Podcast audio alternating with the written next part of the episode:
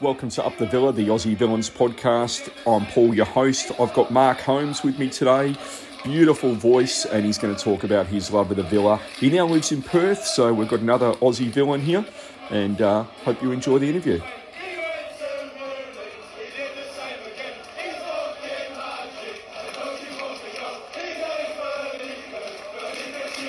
Welcome to Up the Villa, the Australian Villa fans podcast. We've got a guest today, another Villa fan, which we're trying to do a lot. We've got Mark Holmes uh, on the line with us. Mark, pleasure to have you on. Yeah, great. Thanks for having me on, mate. Uh, always uh, enjoy a good chat about Villa, and um, I've been listening to a lot of your episodes recently, and it's a really good podcast, oh. and I'm looking forward to, to listening to more of it. Oh, appreciate that very much, Mark. And uh, your accent, uh, geez, a bit of a different one there, mate. Where's uh, where's the accent from? It's uh, County Cork in Ireland. It'd be uh, it'd actually be the same city as our own uh, Conor So we would have gone Absolutely. up in, not too far off from each other, yeah. Oh, it's a beautiful, uh, beautiful accent, and he's a player who is, I think, really unlucky. Um, just was at the club at the wrong time, and one of those players who gave everything and still loves the club. It's unbelievable. Um, the the love you can have for a club that probably didn't treat you as well as they could have.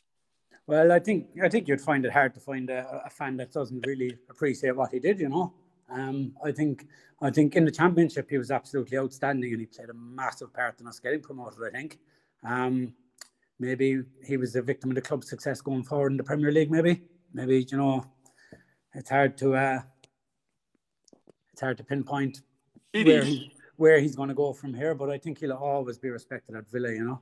Oh, I think he'll be loved, and and it's his um, genuine love of the club that comes through any tweets or any uh, re- recordings he has as well. So, tell us, you know, there's a lot of people. I've got a I've got a bit of an inkling of no idea of why you're a Villa fan, but can you tell us why you are a Villa fan?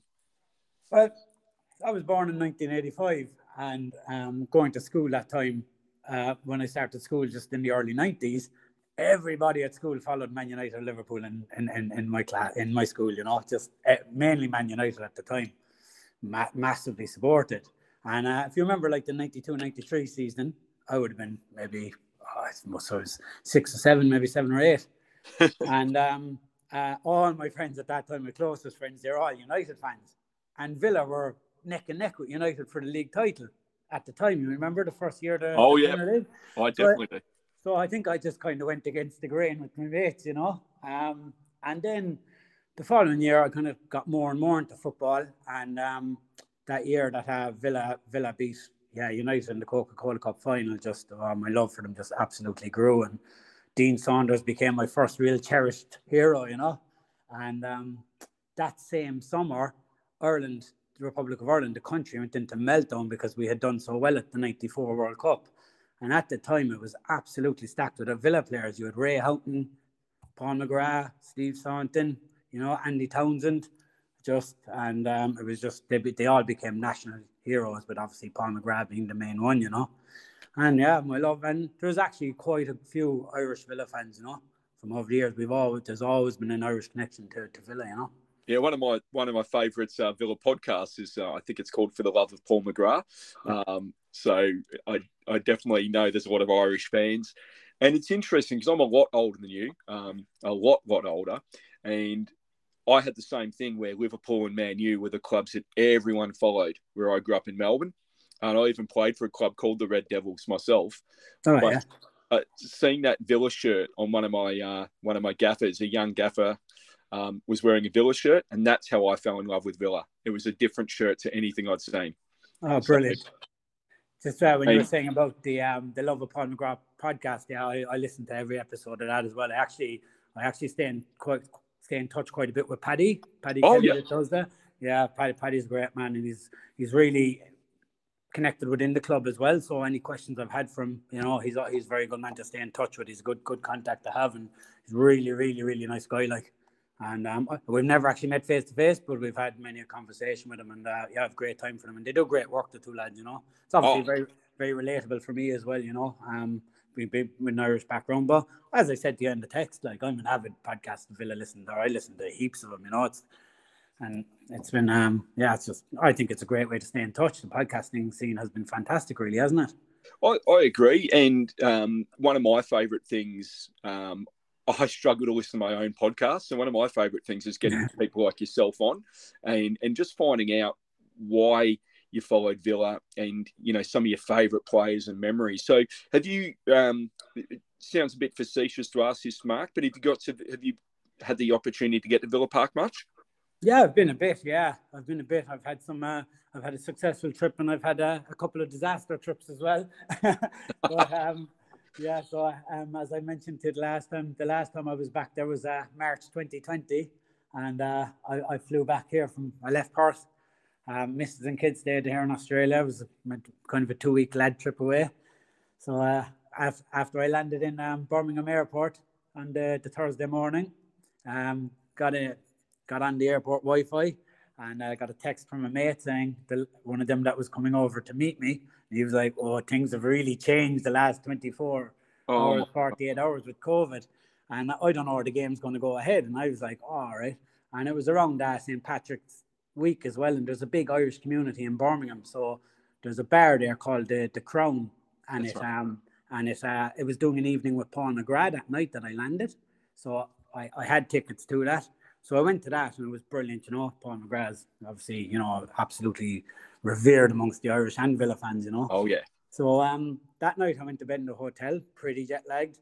Woke up on the Friday morning, had the tickets for the, the Villa and Chelsea game on the Saturday, and uh, first bit of news I heard was Callum Hudson Odoi was that the Chelsea player was after catching COVID. So I was like, oh, this is definitely going to get cancelled. So uh, my mates couldn't fly over then because Ireland was shutting down. So uh, I jumped in the taxi from the hotel and I went down to Villa Park and I went into the ticket office. And as I was coming in, you could see all the TV truck cameras were leaving. So, oh. and then the word had just come through that they were putting postponing the whole Premier League program. But we had the stadium tour booked for the Sunday as well, so the whole lot got cancelled. Um, I went into the ticket office and I got talking to the lady there just uh, about the tour or whatever, and she was like, "Look, things are shutting down," but she she's like, I can't believe you arrived from Australia yesterday. So she actually rang one of the security guards in Villa Park, explained what happened. So is there any, and they were shutting the stadium at the time. So they let me go into the new bar in the north stand just to have a look around because you can see right into the stadium, you know? Yes. But uh, they couldn't leave me any further than that, obviously, with dressing rooms and all that. So uh, I was very disappointed because I never, I never seen, um, I never seen a, got to do the stadium tour there, you know? Oh. The last, sorry. But no, keep going, Mark. Sorry. So, the, the, so that was uh, hugely disappointing, disappointing, you know, to actually be there. It was a real game I was really looking forward to, you know. And uh, but I was at that stage I was nearly more disappointed about the stadium tour. so yeah, it was just just one of them time, times though, wasn't it? It, it? it is, and and I think if you look around the world of sport beyond just um, the world game, crowds are down everywhere. So even though people are still crying out for live sport, I think with our relationship for the next few years with sport and major events has changed. Um, you know, we we had someone who was sick at a concert yesterday, uh, some rapper Kid LAROI or something, some young bloke, yeah. and he cancelled his concert thinking he had COVID and cancelled the concert half an hour late. So people were already in. And, wow. and, and, that's happening so often now. Like these things didn't happen. And I just wonder if we're going to become a TV audience again. And I know in Australia we have to for, you know, to see Villa.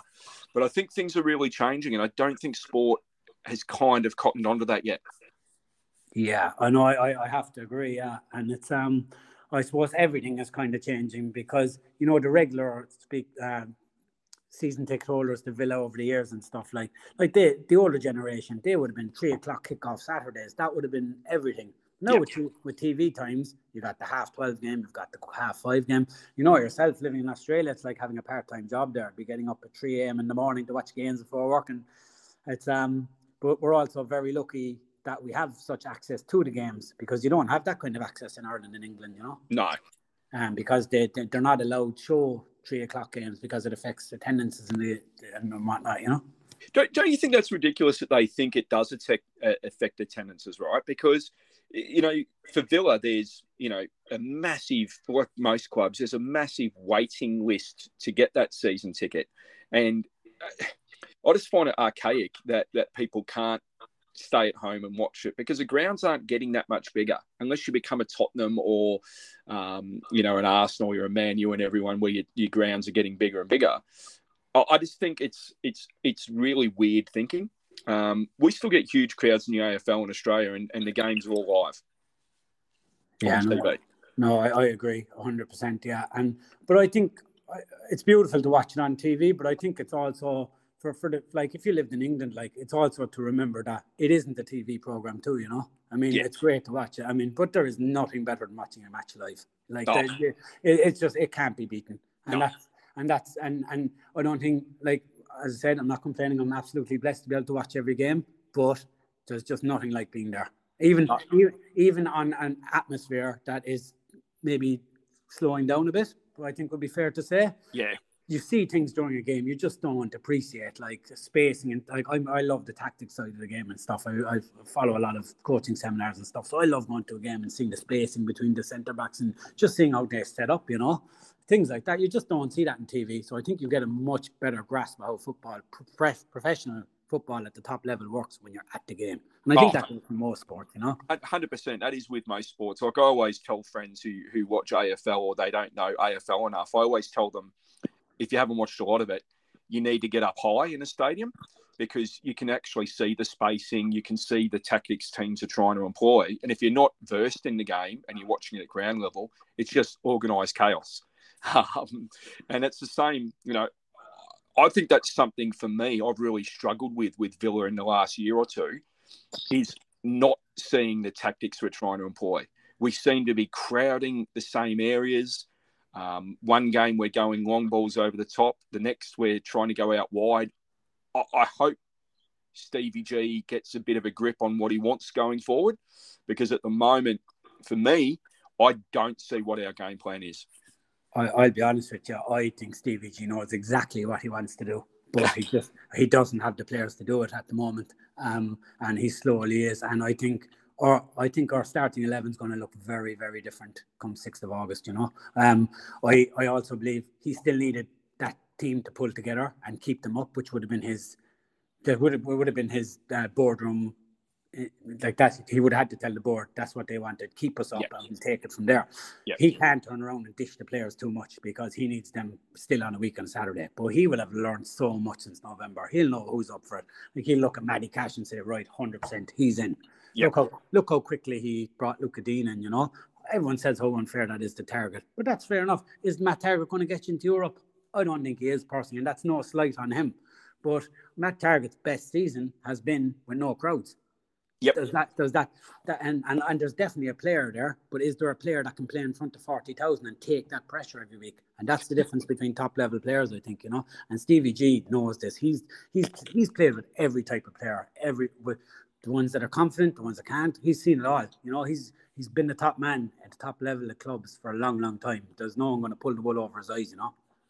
Well, well, the signings before the season even ended, some of the signings, you know, I mean, we, we the fact that Coutinho is signed. He's, you know, we had that fear that we were going to have another loanee that we all fall in love with, and then he goes off to another club.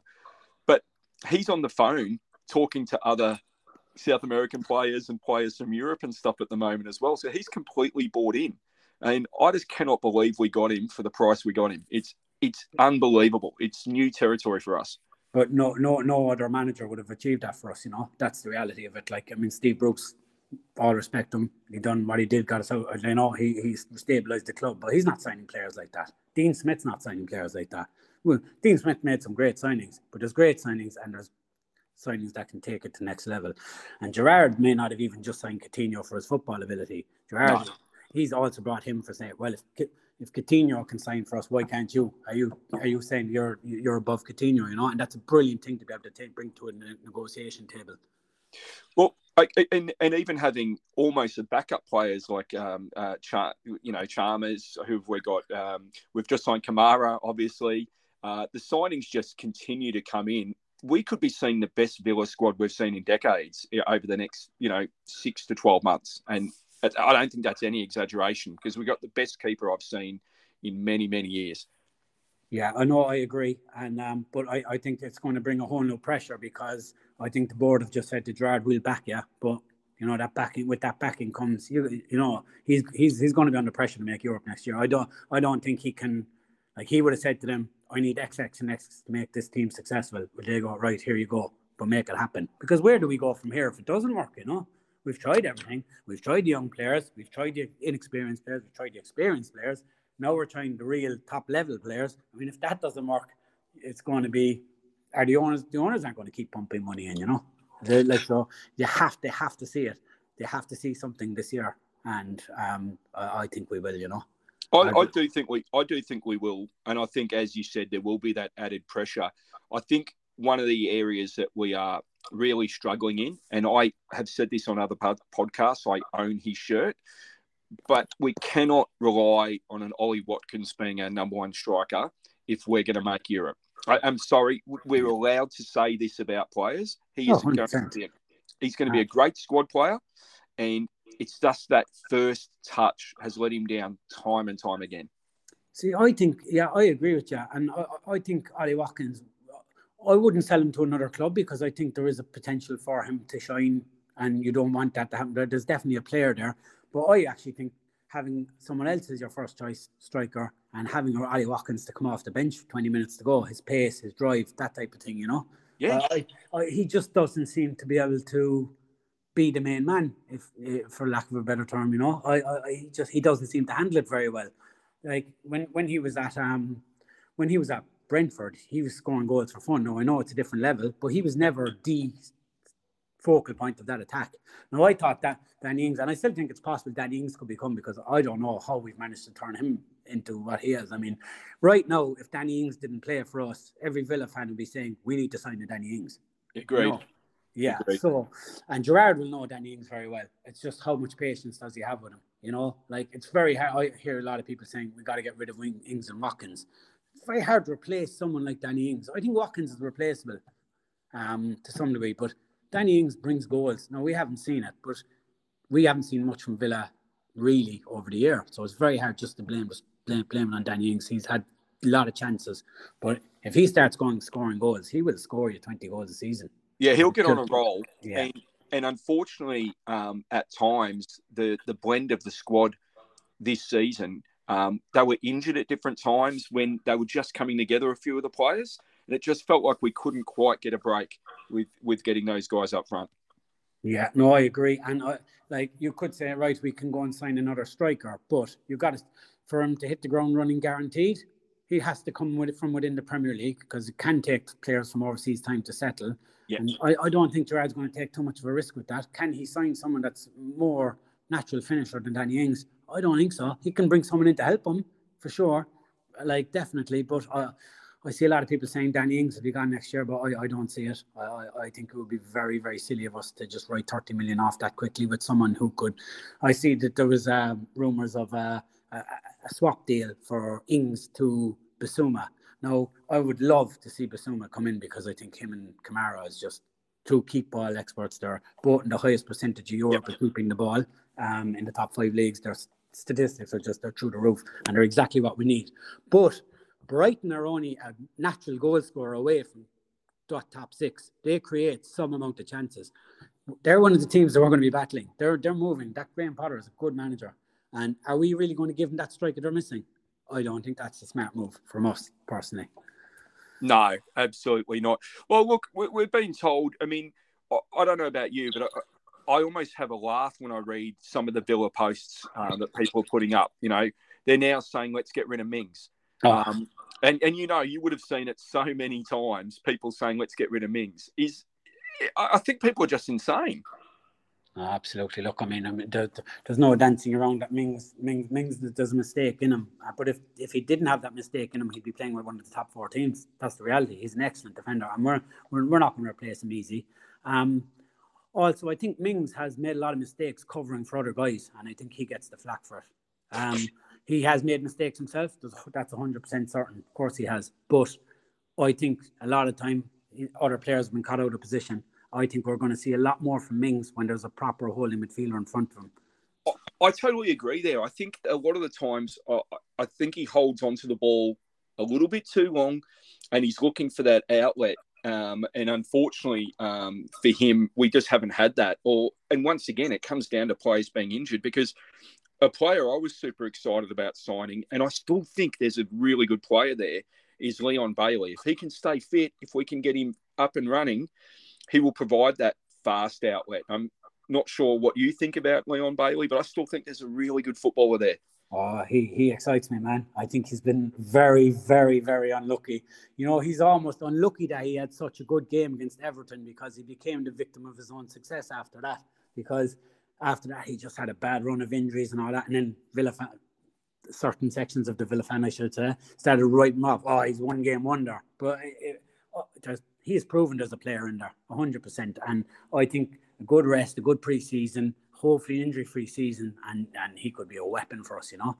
And it's also going to allow us to be a bit tactically smart because if they do bring in a second holding midfielder, which I expect they will, that will also allow us go to that from game to game. I don't think it's going to be every game, but you know, with the double pivot and three behind the striker, which would allow Bailey come in. You could have a situation where you'd have a Bailey on the right. Yep. Coutinho on the left and Ramsey through the middle or Buendia or whoever he chooses, you know, or even McGinn, whatever he chooses, with two proper holding midfielders there. But um, I, I, I do think that it's going to be mostly 4 3 3, but I do think he wants to be more flexible because we like we, we've been found out with 433 we've changed it a little bit. We've had a bit of success. Then we went to two up top and we had a lot yep. of success. But the problem is we've been very same same for a lot of games and I just think that just comes down to Gerrard not believing that he has the right blend of players to play other things and I, I, think, I think we will see we will see us being a bit more tactically smart over the coming season you know totally agree with you. And I, we haven't even touched on another fantastic, what I think will be a fantastic signing in Diego Carlos um, he's going to give Mings that, that protection in the uh, as a central defender as well. Oh yeah, I, I have watched a fair bit of um, Spanish league over the last couple of years, and he's been fantastic. And he done it in a good partnership with Koundé, and um, I think he's going to be perfect. And he's ready made for the Premier League. He's rough, he's ready, and um, he's ball playing, and he's just no nonsense. And I think that's going to take some of the pressure off Mings. I actually think that he may take the captaincy off Mings this year just to take a bit of pressure off him. I wouldn't be surprised. I yeah, think Mar- yeah. possibly Martinez, maybe even again. But I think he's going to he's going to take that. He's going to turn around to him and say, "Look, I just I think you just need to focus on yourself now." I wouldn't be surprised that. Um, I don't I don't see Mings leaving the club, but I don't see him being a, a, a guaranteed starter. I think there's I think nobody's going to be a guaranteed starter next year, you know, and that's Which, exactly what you want. I was about to say that's exactly what you want. I suppose one of the one of the only people who's a guaranteed starter if he's fit will be Martinez, um, and and he's True. another and he's another player who's on the phone to to his counterparts in South America and friends in Europe and stuff, saying, "Come to us." So I agree with what you were saying about Coutinho as his signing, but Martinez has also become that important cog of getting in people's ears and saying, "Hey, this is a good club. We're going places." You, you know, and imagine bringing Villa back to Europe. That would be a pretty good thing on your CV. Yeah, it, it, would be amazing. Yeah, and like like we're just that we're just fishing in a different size pond now. You know, with Lucas Digne as well. Like he's a seasoned international. He's Champions League experience, and you can see it. The last six seven games, like Luca Digne was just. I thought he was unreal. I thought he was amazing for the last six games, and he just gave you a little glimpse of what he can do. You know, and if you start putting get Coutinho firing after a full preseason, Dina put a good hole, and a couple of holding midfielders in there. Like there is the base of a very good squad, and Martinez. And I, I, I just I just think that we, with the right couple of more fine tuning, I think we can definitely have a, a decent crack of it next year because some of them players that are playing first first eleven now, they'll drop in, and that makes our bench stronger as well. You know, so instead of uh, instead of bringing um, the likes of El Ghazi and them off the bench, you're bringing a, a, different quality of player that was starting this year. You know, so I think I, I think it's um. I, I, I, there's a lot of positives to take but I've been here before, though. uh, hey, hey, I'm 49 and I followed Villa since I was seven, so I've been there as well. And I, you, you got me scared for the first time in a while. Um, you've said something really important there, Mark, about the pressure because our fan base as a whole, the people I've met um, as individuals are some of the best people I've ever met. I, I really consider Villa a family to me. But as a general fan group, I'd have to say we're pretty nuffy. My God, we turn on our players quickly. Like I don't follow other club, like I don't worry about other clubs' fan groups because they don't they don't concern me. But geez, we turn on our players quickly.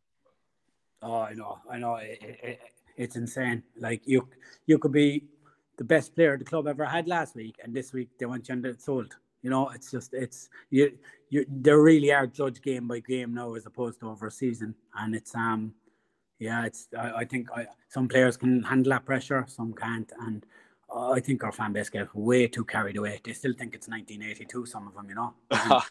I mean, and like I I just I always say like the last I, I went to the, two, the 2018 playoff final at Wembley, right? For, for yep. Villa and Fulham. Great day out. Terrible performance. As we were speaking a while ago about sitting high up in the stadium, Wembley is perfect for that because you can still you've you can you have a great view no matter where you're sitting, but you're high enough up and like I don't even want to get into Steve Bruce tactics, but it was awful that day. It turned out to be the best loss of our it really did recent history, right? Because yeah, if we went up under that regime, it would have been terrible. The following year, we played Derby, right? We won it. We were very good. And we deserved to go up that year, I think. Um, if you look where we are now, where Derby are since then, I mean, it's chalk and cheese. Derby are in the height of trouble. I mean, they're like they may not exist next year, like, and and we still have, and here we are signing the likes of Coutinho and all that, and we still have fans complaining. Now, I know you can't keep saying, "Oh, look where we've come from," but you still have to look back and think that's a long way in three, four years. You know, it, it's a massive boot, and like they're like, "Oh, we need to be challenging for Europe." If it was that easy, then every club would be doing it we're slowly doing it perfectly. I, I don't I don't think they want fast instant success. I think the, the owners want to get there and stay there. You know what I mean? And and it's it's harder and and, and those fans of my age and older, they they think it can just be done with money as well. It, it, it, you only have to look at a team like Manchester United and the amount of money they've thrown at it. Um, and we'll see that with Newcastle going forward with the amount of money they'll throw there. I just think we're a really I think we're an attractive club, and I know Steven Gerrard's a big part of that at the moment. But we're an attractive club, a because of history, our ground. It, there's so many things as a player from Europe why I'd prefer to go to a Villa than sometimes even a Man U, because because of the pressures and everything is slightly different as well. Yeah, definitely. Um, I think I think to be honest with you, right now and, and I'm not trying to get ahead, ahead of ourselves, but if you were sitting down in a negotiation table and you had the choice between Villa and Man United, you're almost picking Villa now at the moment. I, I, I think players are going to be very slow to go to go to United. Now they'll always have their name, and I suppose with the change of manner, manager Ten Hag now, but I think Villa are becoming a more of attractive proposition at the moment. You know, one's on the way up and the other's on the way down. So I'm going to put you under a bit of pressure right now, okay? Uh, yeah. Jesse Lingard lines up for us uh, on the table. They put a contract down. It's pretty big. Do we take Jesse Lingard? No, I wouldn't take him. I like that. I yeah. like that. Uh, Martial. The contract's no. on the table. We have a we have a chance of signing Anthony Martial. No, because we need players that are going to dig deep and fight, and he certainly doesn't do that. He has talent, but no, no way. I, I wouldn't take him. I really, I really love uh, both those answers. I was hoping that's what you would say, and and I think you know signing players um, from Spain, getting some players from France, and what we've done the last couple of years, I think that is really the smart way to go. They, the players in the Premier League are really, they're all well known. They're all well when I say coached, they're looked at and scouted by opposition teams. There's not too many players right now that I would say for the price range we're looking at there, Mark. I wouldn't say there's too many players right now. I'd go, geez, I wish I had that player, that player, that player. Probably half of City's team I'd take. yeah, just just one or two of them. Yeah.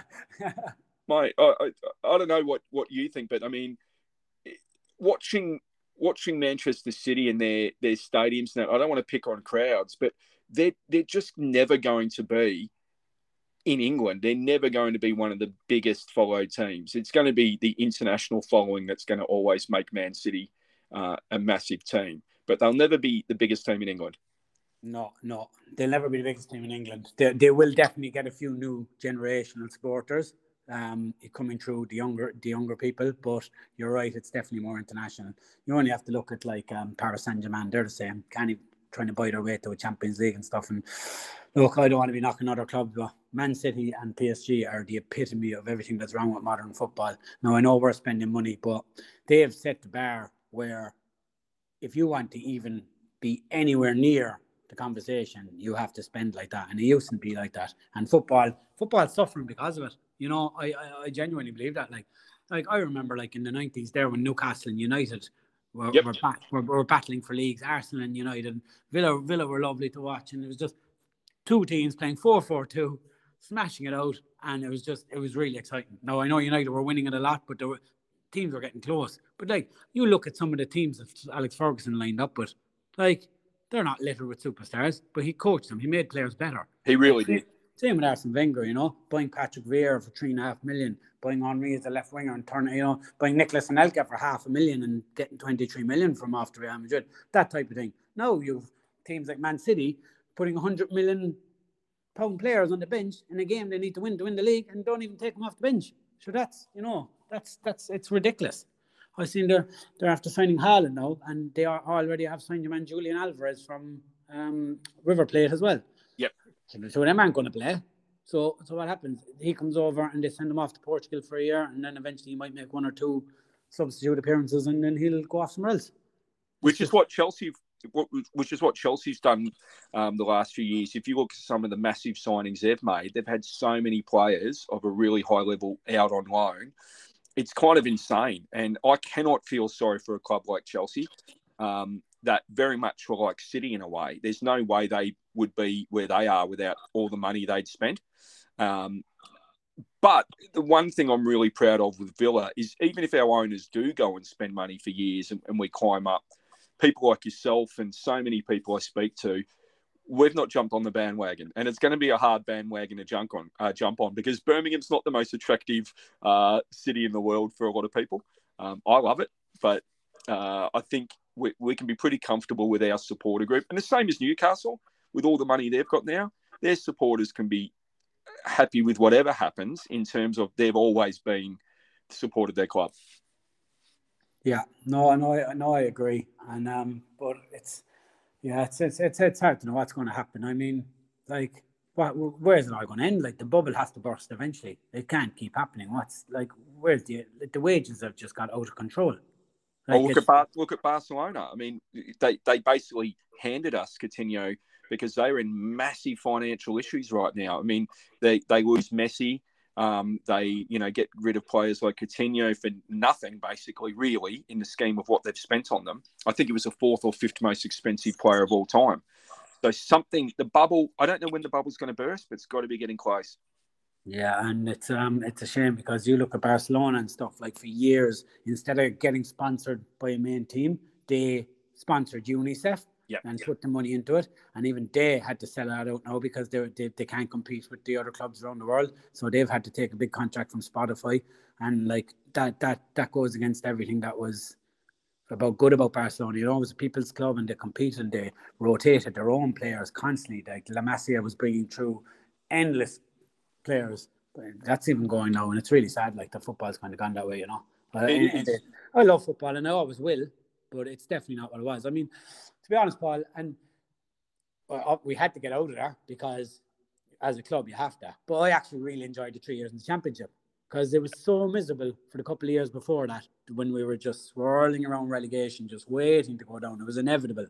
And like I was getting up at three o'clock in the morning, watching every game, hard games to watch, mate. It became a chore, but I still did it because I loved the club, you know. We went down to the championship. Granted, we didn't light it up or anything, but we were competing again, and we were just and you just watched a couple of players that were being honest, playing football, just trying to play for the club again, you know. And and and, and look, don't get me wrong, we we we became the Man City the championship. We started splashing money. Tony Joy was throwing money at all the other clubs to get us up, you know. Yeah. Um, but what I don't get is we nearly lost our status over it. Financial fair play nearly ruined us. So how come we we get pulled for doing that, but then all the other clubs get away with it? I just I don't understand it. You know, it's. I don't think anyone does, and, and I I had to explain financial fair play to a couple uh, a couple young guys the other day, um, and at the end we all just looked at each other and went, "Yeah, it makes no sense." Even even what I'm saying financially yeah. compared to what actually happens does not make sense. Um, thank God we did get promoted though, because financial fair play would have destroyed us. Yeah, yeah. I mean that um, that Tony Joy was the most interesting owner I think we've ever had. Like it's a good job that we kind of lost that final. I didn't think that at the time, but like looking, you know, in hindsight now, I mean, what would have happened if we got promoted? Oh, I don't want to think. Of, I don't want to think about where we'd be playing now, mate. We wouldn't be doing this podcast. I don't think. Yeah, it's um. I look, I whinge about the finances of football and all that, but I am absolutely looking forward to the new season coming in again. You know, I, I just love this time of year, the transfer market. I just, you know, it's, it's what makes football great too. You know, I just, I just think that the the the, the divide is just getting a bit too big. Like, oh, I, I, agree. Now we, have signed with Castore um, the kits, and we, are notorious for having some great kits and some very average kits. I, I just hope. Um, I follow Melbourne Storm in the uh, NRL, yeah. and seen other clubs that wear Castore, and I'm I'm a little bit worried about the quality of jerseys we're going to be buying next season. Yeah, yeah. Um, look, what what can you do? I mean, if if if, if they're pumping the money into, if they're if they're putting enough money into the club, it doesn't really matter for now. You know, yeah. I think uh, I think uh, I've heard it spoken on other podcasts, and um, Paddy Kelly actually made a good point in the Love of McGrath podcast. He was like, down the line, when you start getting your big success, that's when you go back to your Adidas's and all that. You know. Oh, it's, I can't um, wait! I can't wait to wear an uh, an Adidas uh, jersey, mate. They've always been my favourite. You know, from yeah. Um, being an Australian, I've worn Bayern jerseys. I've worn all different, you know, club jerseys because Villa hasn't competed in Europe, so it hasn't really mattered, right? Yeah. But uh, I can't wait. I can't wait till we get a, a decent jersey down the track. Yeah, no, I mean that uh, I wasn't really a fan of that Kappa stuff. No, to be honest, um, I think uh, the last decent gear we had was all the Luke gear. I think. Oh, uh, definitely. I think a lot of people will agree on that one. And mate, I, I just uh, got a Kappa uh, jacket for my birthday, um, and I absolutely love it. I don't think I took it off for a week after my birthday, but um, it already has some threads and stuff. So let's just hope. Uh, I think we find that in doesn't matter who it is. I think the quality of stuff that we're sold these days by any manufacturer is really. Uh, I don't want to say piss poor, but piss poor. Oh, it is bad. Yeah, I mean, I remember like when I first, when I was a kid, starting to follow Villa, and you had all the the old retro jerseys, like you know, that are coming out as retro now, but they were the actual jerseys at the time, like the Mita copiers with the, yep. the laces and you know the the Muller the, the Muller yogurt uh, jersey we wore we wore around the '94 and stuff. So They were Joe's jerseys like last forever. Like the, they were the, the quality. I mean, looking back now, they were, weren't the nicest, but the the quality like they they they lasted forever. Like it, you have itchy as hell, itchy as hell, but they lasted forever. you, you, put the, you put these new jerseys in the wash now, and they're just done. oh, I try not to. Like if I do, they're dried out. They're on a gentle wash. Um, I reckon I've given more jerseys away from different sports than I even have in my drawer right now. Like I love seeing a kid who follows one of our clubs or, or follows an interest. I love being able to give them something that that that starts that passion, and uh, I hope more people do that. I, I love seeing adults give a child that jersey and see the, the sparkle in the eye. Um, and that's how you get them on board, isn't it? You hook them in with it oh, with the jersey. Oh, 100%. Yeah, 100%. And, and it is an important factor of supporting a club, too, you know, the gear. It's, it, it is, it adds to that tribalism, you know. I, I can't tell you. I coach a uh, girls basketball team, and I can't tell you how many times I've worn a Villa jersey or a, a, jacket and everything, and how many times people have come past me and said, uh, "Oh, we love beating you." You know, like someone wearing yeah. an Arsenal jersey or someone wearing a Man U jersey, and it's really good because we're we're now back as part of the conversation. Yeah. You know?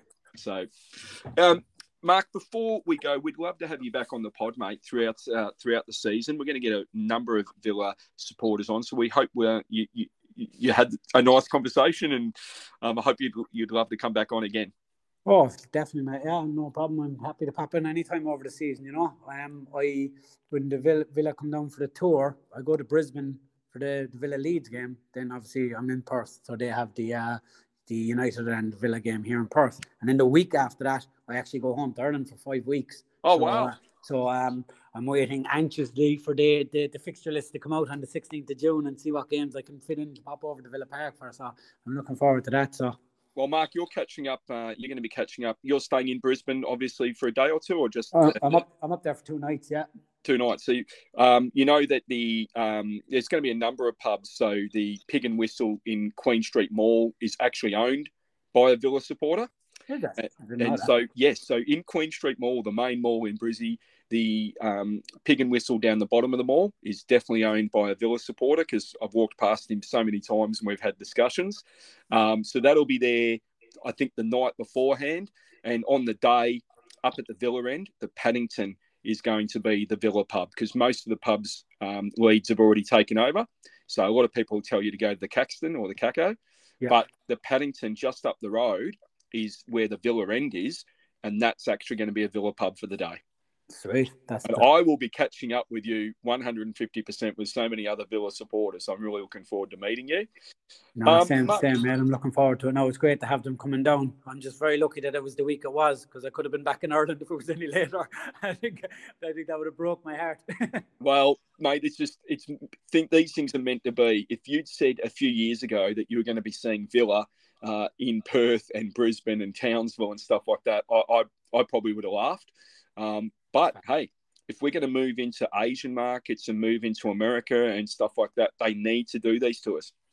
Yeah, I, I wonder. Um, I wonder how like like obviously the commercial side of it's very important, but just for this particular preseason being so important, I wonder how Gerrard feels about such a long trip so close to the season beginning. You know. I don't think he'd be. I, I honestly don't think he'd be too excited. Um, I don't think he'd be too happy with it, and yeah. and a lot of people don't even realise the journey between um, Brisbane to Townsville is the same distance as it is between Brisbane and Melbourne.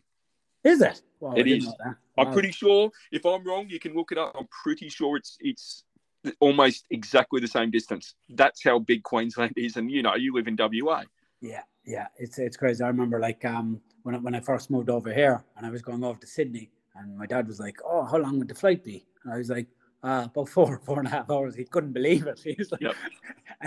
from one side of the country to the other, four and a half hour flight. Because if you did that from Ireland, you'd end up in, back and beyond the Spain or, you know, over in Lanzarote or something, you know?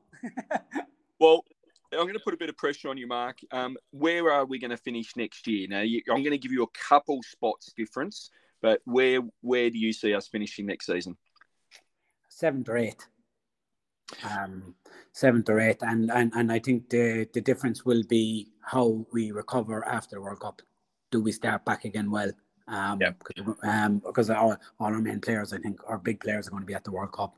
Um, seventh, I would like, you know, my heart says seventh, but my head would say seventh or eighth. Um, we need to not become this streaky team that we have been, winning yep. some, losing some. Um, but yeah, no, I, I, would I would expect us to finish in the top eight, but I don't see us like hitting the top six, to be honest. No, nor do I. Not without a few more signings. I think we're a season away from that. And yeah. the other thing is something that we don't do well. If you go and have a look at the points tables the last few years, we we don't draw very often. We we win or we lose, and we're just going to have to get that middle ground because um, yeah. so many so many lost points. You know, if if you're losing six to eight points, that that's a number of spots, and that's millions of dollars as well. And you look at Brighton. Look how many games they've they've they've drawn, and they've finished a fair fair bit above us in the end. You know. Um, so I mean, well, you see, Gerrard says it in the interviews himself. You know, if you're gonna, if you can't win the game, make sure you don't lose it. You know, and I think I I I I think I think that will be the mentality. I think will be a lot harder to beat next year. You know. Well, I don't. I damn hope so because I can't keep giving up two 0 leads with about fifteen minutes. It's, it's destroying my soul. Yeah. Oh, I know. I, I couldn't believe we threw that away against City. But as soon as the first goal went in, I know I knew it was coming. Oh, we. I think every single one of us did. As soon as that first goal went in, my head dropped. I was the. I think my smile almost broke my face when we were two 0 up. Um, and then that first goal went in, you just, you just knew there was never any doubt we were going to lose it from there. Yeah, I think um, Coutinho going off really handed hand, hand, handed it back to them. Um, no, I don't know the ins and outs. I don't know was he the reason why he came off. Maybe it was a pre-planned move. I don't know, but he they couldn't commit as many men forward when Coutinho and Watkins were just sitting up there. Nope. And um, yeah, I just I just don't I, I I get in theory why he did it, but I I I think Buendia off if he had to do it, I think Buendia off would have been the smarter choice because because yep. Coutinho with space like that, you know, and we might have even got a third. No, they were always going to score. We were never going to hold a clean sheet in that game. But I, I was two two. I was thinking, all right, when they scored, but as soon as they scored, even even even before they scored, I was like, this game's going to end up a draw. But I, I thought we'd draw. I thought we'd scrape a draw. But I knew if they got one, they'd get two. But just the manner of the first goal, I was like, nah. And it's a bang, bang, bang. And it's yeah. uh, it really even even Coutinho himself looked baffled going off. Well, we've got uh, uh, we're just about to go. That we've also signed, obviously, um, a manager as an as an assistant who I just can't believe he's left a club that's he's really built up in the championship, and he's come across to us as an assistant. I just it's blown my mind to you know a lot of people are talking about Alonso coming to us and everything, but we've just yeah. picked up a manager of a championship club going places as our assistant. So maybe that brains kind of trust is going is going to uh, improve again next season as well. Well, I'll give Gerrard massive credit for one thing. He's not afraid to bring on people. You know, he's not. I'm the guy. I'm the guy. You know, he he he he seems to know his own limitations. Yep. and he brings in the right guys to cover that. And and and I think that's a massive credit to him for that because um that that shows where he wants to be. He doesn't just want to be Steven Gerrard, the great manager. He wants to be the manager of a great club you know, and and, and, and and he he always talks about the importance of his backroom team, you know. So I would have think Michael Beale. Look, I, I followed Michael Beale because, as I mentioned earlier, I, I've always been into the tactic and the coaching side of things. So I followed a lot of Michael Beale's um, seminars and stuff long before yep. he ever came to Villa. I mean, he's really he's just such an interesting guy. His approach to football, and if you get a chance to listen to any of his stuff, like it's it's really good. So I was very disappointed, but he never ever shied away from he always said he wanted to be a first like first team coach at some point himself, you know. Um, I thought he'd probably stay this year, but I think Gerrard would have known this is coming for a while because the speed that they brought Neil Critchley in was, was outstanding. Oh yeah, it felt it felt like you know a lot of respect between them, and I feel that that was yeah well fully known. Mark, it's been a pleasure. You've got a beautiful voice, so uh, I'm looking forward to hearing you back and your knowledge of the, and love of the Villa, mate. Um, thank you so much. Can't wait to see you. Uh... Thanks for joining us for the Up the Villa podcast. My name's Paul. We were joined by Mark Holmes today. You can get me at Paul underscore football on Twitter. You can get us at Australian Fans of Villa on Twitter and Facebook as well. And uh, we do this podcast generally every few days, if not every week or two. This is Up the Villa, the Aussie Villains podcast. Go Villa!